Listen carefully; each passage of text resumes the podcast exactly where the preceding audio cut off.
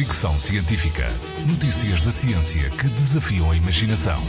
Com Isilda Sanches. Quanto tempo demoramos a saber que gostamos de uma canção? Segundo a ciência, apenas alguns segundos. Um estudo da Universidade de Nova York, publicado no jornal Music Perception, concluiu que em 5 segundos ou menos decidimos se gostamos ou não de uma canção.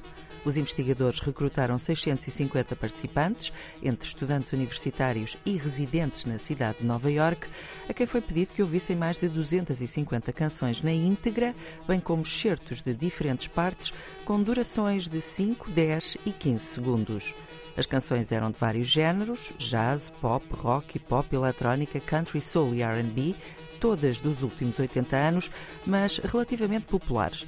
Aos participantes foi pedido que avaliassem os clipes e as canções segundo uma escala de opções que ia do odeio ao adoro.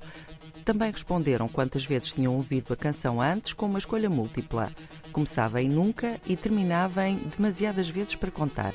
Os resultados mostraram que as escolhas não variam, tratando-se da canção inteira ou dos excertos, e que as respostas a estes indicam a resposta à canção, ou seja, se gostamos de uma parte, gostamos do todo. Porque as canções eram populares, os investigadores admitem o risco de contaminação, mas de acordo com as respostas nos inquéritos, apenas 15% dos participantes conheceria a maior parte das músicas tocadas na experiência. Este tipo de estudos pode ser útil para plataformas de streaming influenciarem o gosto dos consumidores ou para as rádios fazerem estudos sobre novas entradas em playlist, por exemplo. Mas gostava de deixar uma pergunta. Quantas vezes música que nos soa estranha à primeira acaba por se tornar numa das nossas favoritas, às vezes anos depois? Não podemos confiar apenas nas respostas rápidas. Fricção Científica.